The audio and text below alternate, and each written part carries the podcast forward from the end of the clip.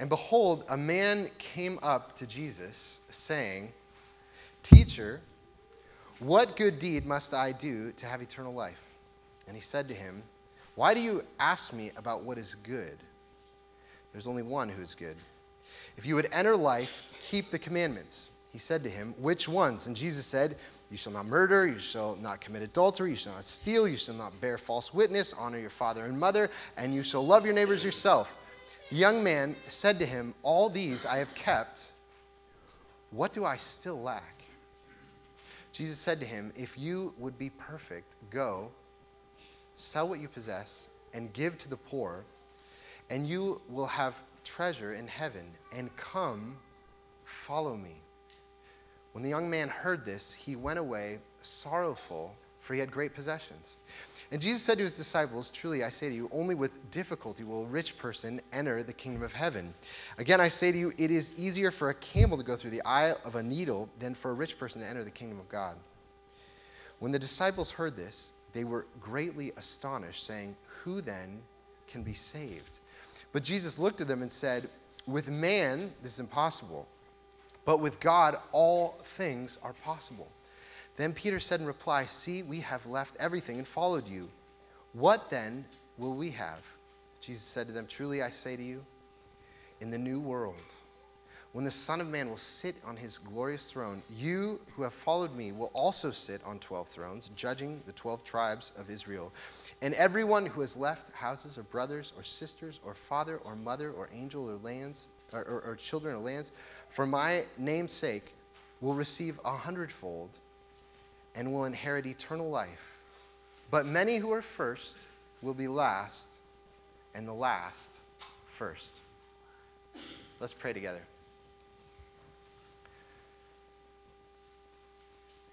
Our Lord, we thank you for your word.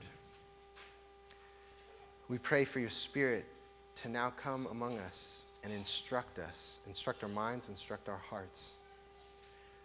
That you would teach us what repentance is, that we might turn away from our sin. But you would also teach us faith, that we would rest in your love and your goodness to us. And so now may the words of my mouth and the meditations of our hearts be pleasing in your sight, O Lord, our rock and our Redeemer. We pray this in Jesus' name. Amen. So, uh, you know, I remember as a child, uh, I didn't grow up in a Christian home. I didn't re- grow up in a religious environment. And um, yeah, I remember even when I was, you know, maybe eight, ten years old as a little boy, I distinctly remember regularly sitting in my bed, looking out the window, wondering, what is the meaning of life? And I would look at the sky, the blue sky, and, and you know, was, I really, because I was certain there was a meaning to life, and I was also certain that no one knew what it was. And everyone was just guessing. Everyone was just trying to guess what, like, why are you here? Why do I even exist? Why are there trees and birds? Why is this place here? And even as a young boy, I often thought about this. And I, you know, I didn't have anyone talk. I didn't have any of you to come and tell me uh, what the meaning of life was. And actually, it wasn't in, until I'd been a Christian for a long time that I remembered that, that that was a question I always had. And I was like, oh, Christians know. I'd been a Christian for a long time. I didn't realize that I had learned what the meaning of life was from Jesus. And it is indeed possible to know why you are here, what this life is about. And in this passage, uh, it, it says in verse 16, Behold, a man came up to Jesus saying, Teacher, what good deeds must I do to have eternal life? which is essentially to ask, how do you live right? What do I need to do in order to have a life that was done right? Whatever I was supposed to do here, I did it right. Tell me, tell me what's the answer? What's the meaning? What's it all about? And in Jesus' response, we find out that he actually answers three questions for this man. Is these three questions that we're going to look at together this morning, and these, this is what they are. First, you need to answer, what is not the meaning of life? Before you answer what the meaning of life is, you have to first, what is not the meaning of life? Then you can second answer, what is the meaning of life? But then you need to answer a third question how do we find it? How do we find that meaning of why we exist and why we're here? Big questions this morning. Uh, And, um, and I'll just tell you, you know, by the way, throughout the Gospels, Jesus has these conversations with people. If you've ever, uh, if you haven't read through the Bible before, read through the Gospels, and you find that Jesus has these encounters where he meets people and he has a conversation with them, and they're profound. And what much of the Gospels are is that we get to listen in on those conversations. And so this morning we get to listen in on one of those conversations, and we're going to hear the answer to these three questions. So the first one is this. First of all, what is not the meaning of life? And this passage warns us that there are two things that we might be tempted to look to for meaning, but will ultimately fail us. And the two things are morals and money. Two things that you might look to to base your life on and say, this is what means, says my life is meaningful, are either morals or money, and both will fail you. So, first of all, morals cannot give meaning to your life. Um, which means, which, which says that if you say to yourself, you know, the way that I'm going to have a meaningful life is I'm going to be, I'm going to be a decent guy. I'm not going to be that bad of a person. I'm certainly not going to be as bad as that person down the street or, you know, the person that I saw in the news. You know, I, I haven't done any serious sins.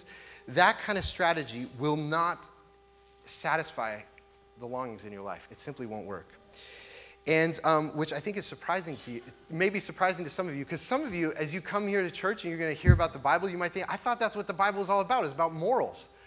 It's a book about telling you how to be a good person. That's actually not what the Bible's about. The Bible tells a story of, about humanity is immoral, is sinful, and about a God who comes and rescues a sinful humanity. So it's not telling you how to be a good person. It's telling you about not something about you do. It's something God does. Is what the Bible's primarily about. And you see this here in verse 16. It says again, "Behold, a man came up to him, saying, Teacher, what good deed must I do to have eternal life?" That's how he's singing. He's singing in terms of morals. And Jesus said to him, Why do you ask me about what is good? There is only one who is good. Now, of course, Jesus is forcing this guy to think and answer that question. You say, well, Jesus says there's only one person who's good, and you're saying I'm good. God is the only one who's good. What does that say about Jesus? And this is a clue that Jesus actually God become a man and walked among us and spoke among us. But what Jesus is doing here is he is challenging our understanding of what goodness is. Um, what our understanding of a good moral person is incredibly too small. Okay, it's someone who just kind of follows the rules and doesn't do anything, you know, too bad. But um, we don't have an idea of goodness, of this breathtaking, beautiful goodness that Jesus understands is what goodness is. And you know, um, C.S. Lewis wrote a book in the 40s called A Preface to Paradise Lost. Paradise Lost was this epic uh, poem from the 16th century by John Milton, which was a, a, basically a poem about the fall of man, about Adam and Eve, and when Satan came and tempted them and how they sinned and everything. It's made into this elaborate story. And um, one of the things, if, if, if, you don't know anything about Paradise Lost, um, the reason that Paradise Lost has been read for centuries is because the main character in the story is Satan. And literary critics throughout for centuries have said that Satan is a masterpiece. He's done so well. He's so compelling. He's insane, but you relate to him in so many ways. And, and yet, if you read um, Adam, how Milton depicts Adam, who is, is actually supposed to be a good person, who's in the garden and he hasn't fallen, he doesn't have sin yet, he's really boring. He's kind of two dimensional. And you say, What's up? Why, why are we so compelled by the evil Satan and we're so bored by the good Adam? And what Lewis says is because we don't know what goodness is. Milton didn't know what goodness was. So he couldn't even create a good person. He didn't know how to do it. But he could create a very compelling Satan because of the Satan that was in him. And he says the reason we receive Satan so easily in the narrative is because of the Satan that's within each one of us.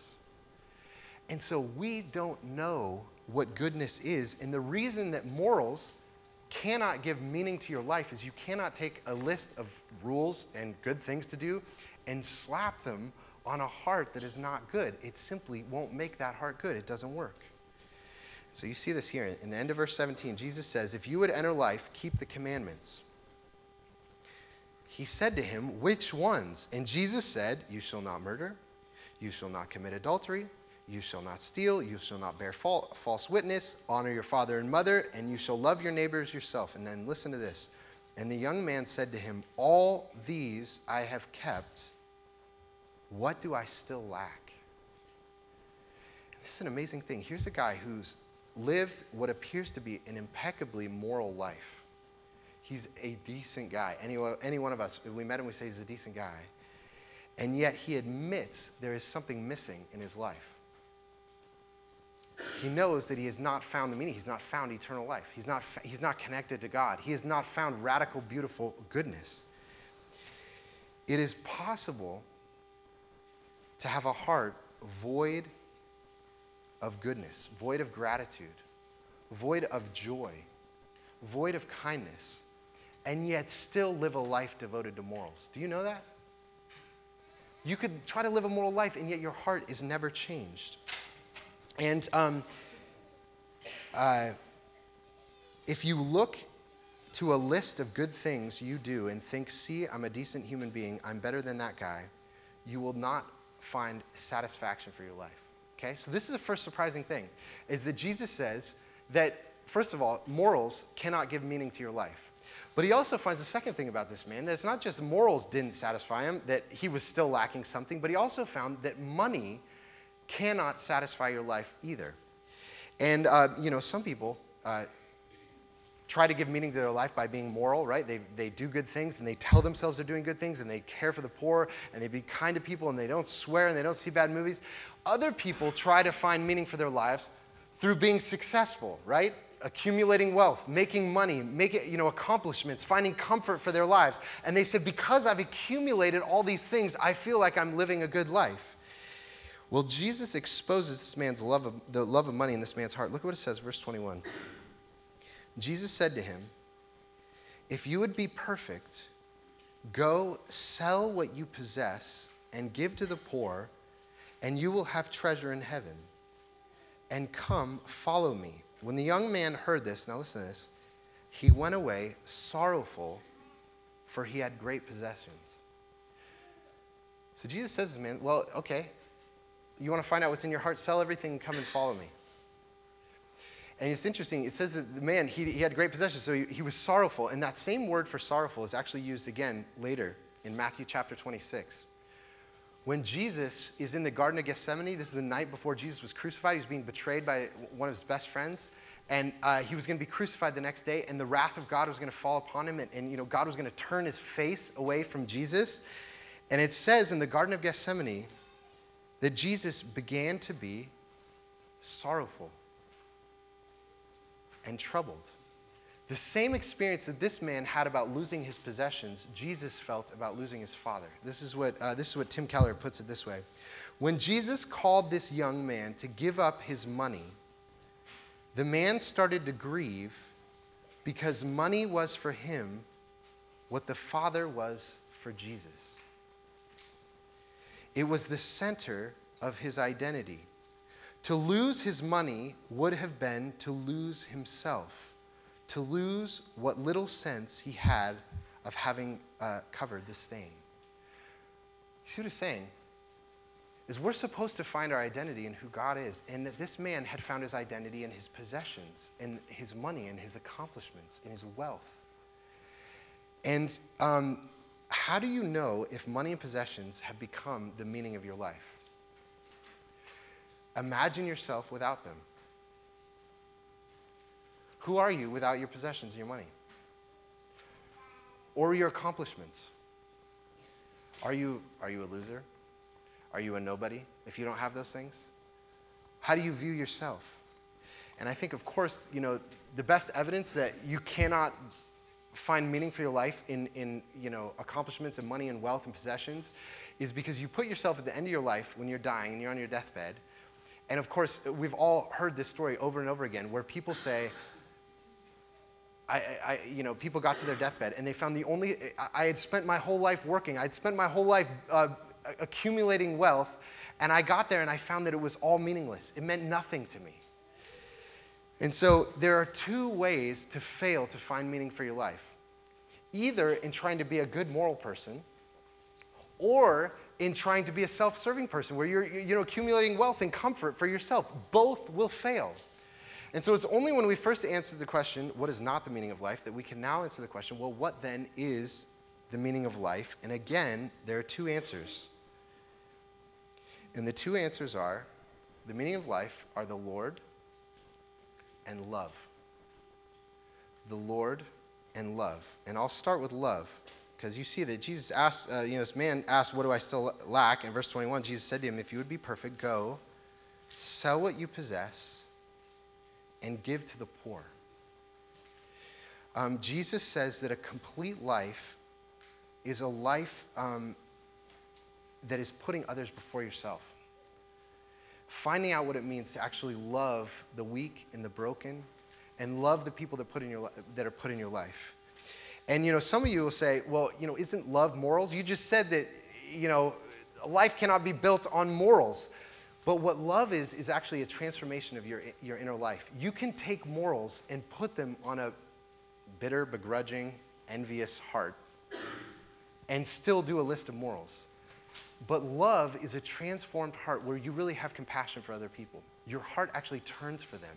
And your motivations are really for the good of other people. And, um, and one of the things about both morals and money is that morals and money you can both do by yourself. They can both totally serve yourself, right? If you have a list of morals, you can do them all, and it's really to make me feel good about myself. Or you can have money that you can accumulate for yourself. Love, you cannot do by yourself. It requires other people. And the reasons why, the reason why Christians say that the meaning of life is love is, of course, because God Himself is love. And, you know, what Christians have, have insisted upon since the earliest Christians was that there is one God who is in heaven. And that one God exists in what? Three persons the Father, the Son, and the Holy Spirit. That God is a community. God Himself is love.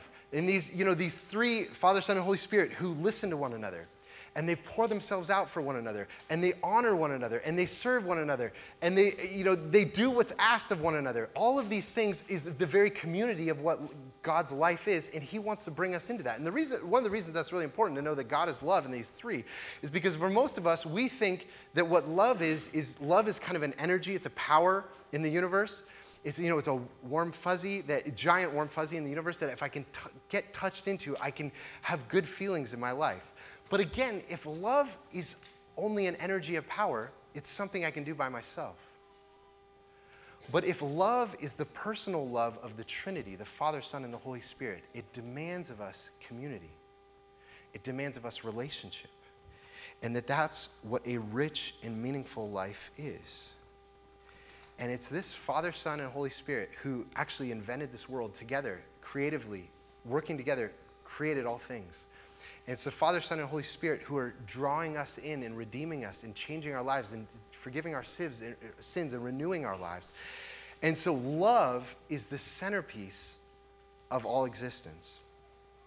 But how does then love become the centerpiece of my own life? And this is the second thing that's the meaning of life. It's not just love, but also the Lord Himself. Jesus says to this man, Come and follow me. Um, another issue about thinking about love as simply an energy is that the Bible says that love is not a feeling, but love is an event, love is an action. And I know for most of you, when uh, you have someone who's made you know, a real impact on your life, who you really felt profoundly loved by, that they did, you know, they put you ahead of themselves you can always name something that they did for you. It was that time they said, you know, they said a kind word, or they showed up at your house with a meal, or they, they took your kids when you were just like, I was like, ah, and they, you know, helped you with your kids. They did something where they showed up for you. Love was not just a feeling that they felt in their heart, that was a part of it, but it showed up in an action. And for us to know the Lord's love, it's not enough to just know that God is some energy in the sky, that He has warm feelings towards all of us. We need to know what did God do for us? And what the Bible says is that God did for us is that He came as a man in Jesus and He walked among us. And all the misery that we experience in this life, Jesus experienced with us. And He took our alienation uh, from God, our distance from God, the wrath of God, the punishment for all our sins. He took them on our place on the cross. And so God's love is not a vague feeling, it's an action, it's an event that God uh, did for us in Jesus. It's concrete. And so Jesus, who concretely loves us, invites us to come and follow him and to live our life with him, to walk with him. Now, I know, you know, for some of you, as we read this passage, you know, Jesus says, man, sell all that you have and give to the poor and come follow me. And, you know, there's some question, did, does Jesus tell all of us to do that, to sell all we have and give to the poor? And I think he's talking specifically to this guy because we know in other parts uh, of, of the New Testament there are people that still had possessions and they were still walking with the Lord and honoring the Lord. And Jesus will say to some of us to sell all that we have. And some of you might say, would anyone do that? Sell all their possessions and just go be a Christian and be with Jesus? And you know, actually, just this last week, I was uh, I was having lunch with Mike Scaff. Some of you might know Mike Scaff. He works down at the, the Lighthouse Mission, and um, I was hearing a little bit about his story. And he he had, was living in California, had a, a good job uh, down there, and um, he had become a Christian. He'd come into a church, and yet for many years of his life, he had struggled with addictions and even as he became a Christian, he found himself continuing to going back to the substances that, that he'd been struggling with. And so a, uh, a friend of his said, you know, there's a year-long recovery program up in Bellingham, Washington. He lives down in San Diego or something like that. Up in Bellingham. I don't even know how this guy heard of it. But it's a really good program. You should go up there and check it out. And so you know what he did? He sold everything. and he moved up to Bellingham, put himself in a recovery program. And, you know, I'm talking to him this week. His life's totally changed. And he said, There's no question it was the best decision of my life. And uh, does he have the wealth that he had before? No. But he say, I have Jesus. And most of us, we put ourselves in this young man's shoes and we say, if Jesus was standing right here and says, Sell all you have and you can come and sit under me and learn from me and walk with me and experience um, you know, preaching the gospel to people and healing people and caring for the poor, you could do that with me. I think a lot of us would do that. I would sell all oh, I had, go walk with Jesus, you know. I would do that. I really think I would. I think many of you would. Because to walk with him and to be with him. But the reality is that Jesus says he's still with us. Would we forsake our possessions or, or the things that we find our identity in here now to go be with him? It is possible. Okay? And so the meaning of life is to know love himself. Jesus is love in a person. And it's when you know love himself, love becomes the defining, most important reality of your life. Okay? But the third question is then, how, do, how does that happen? How does my life now become not about morals and money, but about the Lord and about love? And uh, well, let me just say it's a bit of a misleading question. How do you find the meaning of life? Well, actually, the Bible says you don't find the meaning of life. The meaning of life finds you. The meaning of life is not something that you do, it is something that God has done. And we see that that's true in three ways in this passage. I'm going to say these briefly. That first of all, we have to see that Jesus lived the only truly meaningful life. Jesus lived the only truly, truly, deeply perfect, meaningful life. So when Jesus says to this young man, if you would be perfect, go sell what you possess and give to the poor, and you will have treasure in heaven. And of course, this man doesn't do it. He walks away sorrowful. And so you have this question who's going to do this? And the whole gospel is about Jesus giving these demands, and then what does Jesus do? He does them all, He fulfills them on our behalf. And so, one of the things, the way that we find meaning in our life is that all the demands on living a full and beautiful and good life that we haven't fulfilled, we find out that Jesus has fulfilled them in our place on our behalf. That Jesus has lived the life that we should have lived, and He's died the death that we should have died, so that when we're thinking about the meaning of life, it's not about me performing for God, trying to prove myself to God that I'm good enough for Him, but it's about receiving the life that Jesus has already lived in my place. And so that's, that's one, the first way. How do I find the meaning of my life? First of all, I have to see that Jesus is the only one who's lived uh, a meaning, meaningful life. But second, we see that God must change our hearts. If you are going to find true meaning, God must work a miracle in your heart. And look at verse 23 again.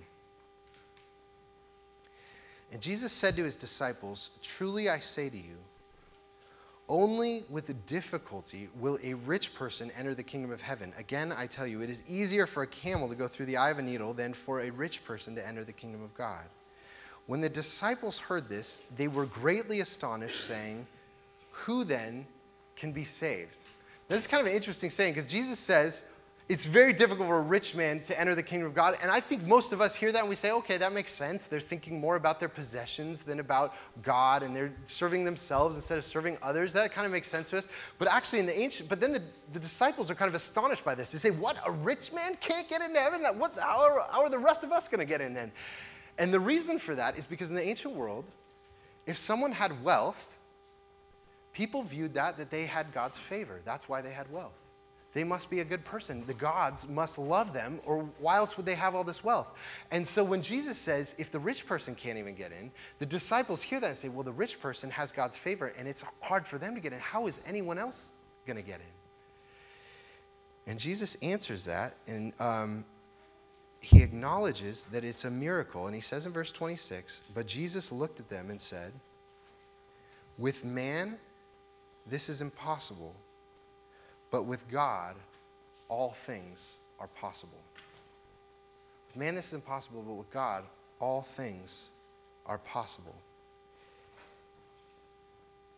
One of the things the Bible teaches is for us to know the Lord, to have a life defined by Him, not by our performance of being a good, decent human being or by our accomplishments and our wealth, but to have a life defined by the Lord the Holy Spirit has to do a miracle in our life to change the things that we love. And the way the Bible describes this is that God has to take our heart of stone and give us a heart of flesh. Amputation, new heart, new desires. And some of you experienced that. There were certain things, you had certain priorities in your life, and, and you say, you know, oh, you know, Christians, they're always talking about the Lord and the Bible and all these things and loving people, serving people. And then all of a sudden, you heard the gospel and it all of a sudden it made sense. And the things that you love, the things that you desire, almost instantaneously changed. This is a work of God that He does in our hearts. We can't do it ourselves. And for some of you say, I want that to happen. You can't make it happen. You have the Lord has to do it in you. And so the best thing you can do is you can ask the Lord. Jesus says, if you fathers who are evil know how to give good gifts to your children, how much more will your Father in heaven give the Holy Spirit to those who ask him? We ask him, and he will change our loves and change our desires and set them on the things of the Lord. God has to come and change our hearts. So, how do we find meaning of the life? Is first of all, we have to acknowledge that Jesus has lived the only meaningful life. Second, we have to rec- see that God has to do a miracle in my heart to change the things that I actually love so I start to love the things that He loves. But I think the last thing is this is that we have to see that a new world is coming. I, this is one of my favorite sayings, Jesus, right here, verse 28. Then Peter said to him, See, we have left everything and followed you. What then will we have? And Jesus said to them, Truly I say to you, in the new world, when the Son of Man will sit on his glorious throne, you, will have, you who have followed me will also sit on 12 thrones, judging the 12 tribes of Israel. And everyone who has left houses or brothers or sisters or fathers or mother or children or lands for my name's sake will receive a hundredfold and will inherit eternal life. But many who are first will, will be last and the last first. Jesus has this picture of a new world is coming where he is seated on a throne and he is the king and we live under his rule. And this is a, an amazing thing that he says that actually the truly meaningful life is not right now. We are waiting for the truly meaningful life. And that there are all these things about this life, and many of you feel that way. You know, you, you look at this world and you say, this world has the potential to have a very to be very meaningful. But you can't quite get it. It's it you you know you can't quite touch it. You grab for it and it's just not there. And the reason is because the truly meaningful life is coming in a new world where Jesus will come again and rid this world of all evil and all suffering. And he says, if you follow me, you can have a share in that world. And when you have a share in that world, this vision of a future world, it begins to come back into your life now. And the future meaningful life comes into your life now and gives you meaning in your life now as you look forward to that. And you know, to quote C.S. Lewis one more time, he says about that new world it's like a story that never ends, where every chapter is better than the last one. That's, that's what we have in Jesus, is a share in this new world. So, our challenge this morning what do you look to to say that your life has meaning? Is it being a decent human being? Is it wealth? Is it accomplishment? Is it, is it money? Is it possessions? Jesus invites you to simply repent and receive his love that he has lived the perfectly meaningful life on your behalf. And God will send the Spirit to open your heart to know that there's a new world coming and you can have a share in it through him. Let's pray together.